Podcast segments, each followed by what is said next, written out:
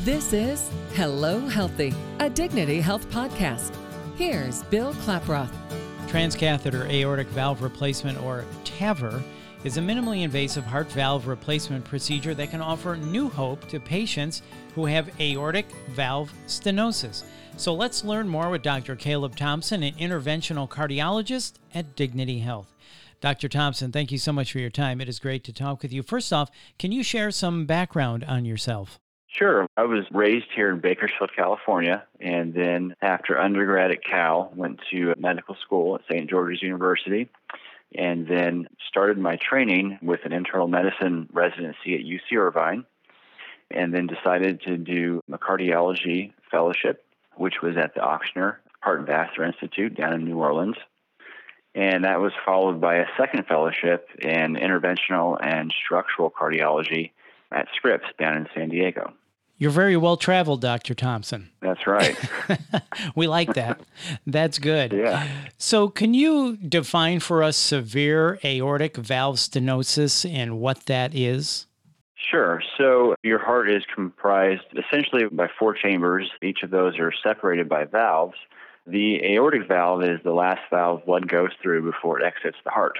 It's a three leaflet structure, and what happens with aortic valve stenosis is thickening of those leaflets, which do not allow them to move appropriately. So, what happens is it becomes very difficult for blood to get out of the heart. There are different stages of aortic valve stenosis, all the way from mild to severe. Mild to moderate, we don't get too concerned about. We just keep an eye on over the years. But if someone develops severe aortic valve stenosis, and that's accompanied by symptoms, then we start talking about the need for aortic valve replacement. And then what are the symptoms we should know about? Yeah, so sometimes they're very overt, sometimes they're not. They're, they can be subtle. The things we look for, certainly if someone is having angina or chest pain when they exert themselves, other symptoms can be breathing difficulty, also usually when they try to perform some sort of activity. Some people do get dizzy and lightheaded, and the worst case scenario is actually losing consciousness. Other folks can feel just fatigue and, and have a lack of energy. The one that often causes hospitalization are heart failure symptoms. People can actually develop heart failure, which requires the patient to be hospitalized. Well, it's good to know and understand the symptoms. So, if someone's aortic valve does require replacement, there's the transcatheter aortic valve replacement, or what's known as the TAVR. Can you tell us what that is? Sure. For decades, all we had was the surgical option, which is an open chest procedure. Over the last decade or so, we've been doing this new procedure called TAVR, as you said. That's an alternative to surgery. It's basically a, a catheter based procedure. We usually are using the artery in the groin, sometimes another artery, but by and large, it's the groin artery. And what we do, we pass a long catheter about the diameter of one's index finger up the aorta over the aortic arch, and we actually cross the native aortic valve with this catheter. And either there's a couple of different companies that are manufacturing these devices, but either we blow brand new bioprosthetic valve using a balloon that's crimped onto the catheter, or we unsheath a bioprosthetic valve like unsheathing a sword that comes out of that catheter either way we go, the new valve smashes the old valve leaflets to the side, and now we've got a brand new bioprosthetic valve without the need for open chest surgery. Which has got to make a lot of people very happy. So, then who is a candidate for the TAVR procedure? Well, at this point in the year 2020, just about everyone with severe symptomatic aortic valve stenosis is a candidate. When we rolled this technology out, it was first for people who were at high risk for standard surgical aortic valve replacement. And then we did the studies for those who at intermediate risk. More recently, we've done patients who are at low risk for any sort of surgical complication. And it's been pretty consistent across the board that this technology is as good and maybe even better than standard surgical aortic valve replacement. To answer your question, just about everyone. There are some exceptions. There are certain situations where surgery is still the best option, but we always want to give the patient the evaluation for TAVR because by and large they will be a TAVR candidate. So then as people evaluate this option, what are the benefits to the patient? So once someone develops severe symptomatic aortic valve stenosis, we know the prognosis is not good.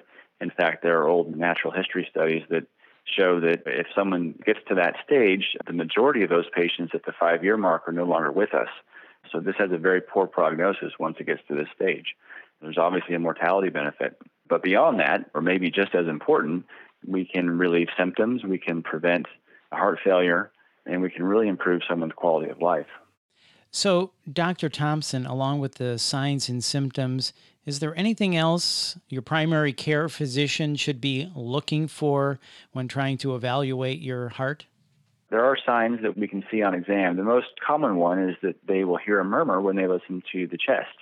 That murmur is just the blood flow going through that narrowed valve. And that's what they're hearing there. So that should clue them in that that's something to investigate further. The next step in that would be what's called an echocardiogram, which is essentially an ultrasound of the heart. That's how we really make the diagnosis of aortic valve stenosis. That's also how we grade it, either mild, moderate, or severe. So an echocardiogram is an essential step in the process of not only diagnosing it, but determining if someone potentially needs aortic valve replacement. And to get evaluated, then to see if you have a murmur, that starts with your primary care physician. And is that generally picked up earlier in life?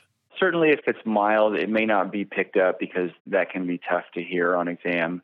But if it progresses to moderate or severe, it's much easier to hear on exams. It may be one of those things that's brewing, but not necessarily noticeable on a physical exam. But certainly, when a primary physician does notice it, it can't be ignored. That should always be investigated with with an echocardiogram. Got it. And then last question, Dr. Thompson, and thank you for your time. Is there a way to keep our heart valves healthy? Someone may be listening to this going, I don't want that to happen to me. What can I do to at least maybe help ensure that I don't get aortic valve stenosis? Yeah, and that's a good question. Oftentimes, patients that we see are very healthy otherwise, and they've done everything they're supposed to do as far as cardiovascular health. And This is just one of those things as a degenerative process and develops. Sometimes people have mild or moderate aortic valve stenosis and it never progresses to severe. But in general, the things that we want to emphasize are obviously a healthy, heart healthy diet and routine aerobic exercise. But if you are diagnosed with some degree of aortic valve stenosis, it's been important for regular follow up with a cardiologist. And they keep an eye on not only symptoms, but will probably over the years get an echocardiogram every so often to make sure that valve is not progressing. Have a heart healthy diet, pay attention to exercise, and then regular follow up visits if you are diagnosed, just to make sure that it's not progressing. Is that right? That's right keeping attuned to your body and symptoms. Oftentimes, these are at a very incremental change over time. Sometimes people don't actually notice that they can't walk as far as they used to, or that they're getting more out of breath with things that didn't used to cause shortness of breath. Paying attention to that and also having family there who can observe these things is important. Great suggestions, Dr. Thompson. And thank you so much for your time. This has really been informative and interesting. Thank you again. Yeah, no problem. Thanks for having me. That's Dr. Caleb Thompson, and for more information, please visit dignityhealth.org slash Bakersfield. And if you found this podcast helpful, please share it on your social channels, and be sure to check out the full podcast library for topics of interest to you. This is Hello Healthy, a Dignity Health podcast. I'm Bill Klaproth. Thanks for listening.